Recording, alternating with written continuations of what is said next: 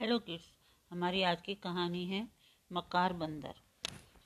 एक जहाज़ कलकत्ता जा रहा था। उसमें मुसाफिरों के साथ एक बंदर भी यात्रा कर रहा था। अचानक समुद्र में तूफ़ान उठा। जहाज़ डामाडोल होने लगा। कुछ देर बाद डूब भी गया। ज़्यादातर मुसाफिर डूब गए। कुछ जो बच गए थे, किसी ना किसी के सहारे किनारे तक पहुँचने की कोशिश करने लगे। तभी एक बड़ी सी मछली पानी में दिखाई पड़ी। बंदर उसी की पीठ पर बैठ गया। मछली बड़ी भली थी। वह बंदर को लेकर किनारे की ओर बढ़ने लगी। रास्ते में उसने बंदर से पूछा, तुम भारत देश के वासी हो?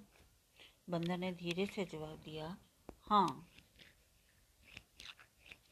मछली ने दोबारा प्रश्न किया, तब तो तुम कलकत्ता से परिचित हो गए।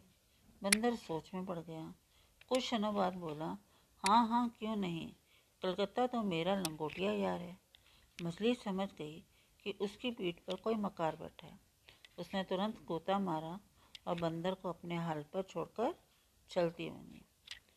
हमें इस कहानी से ये शिक्षा मिलती है कि दोस्तों से ईमानदारी बरतनी चाहिए।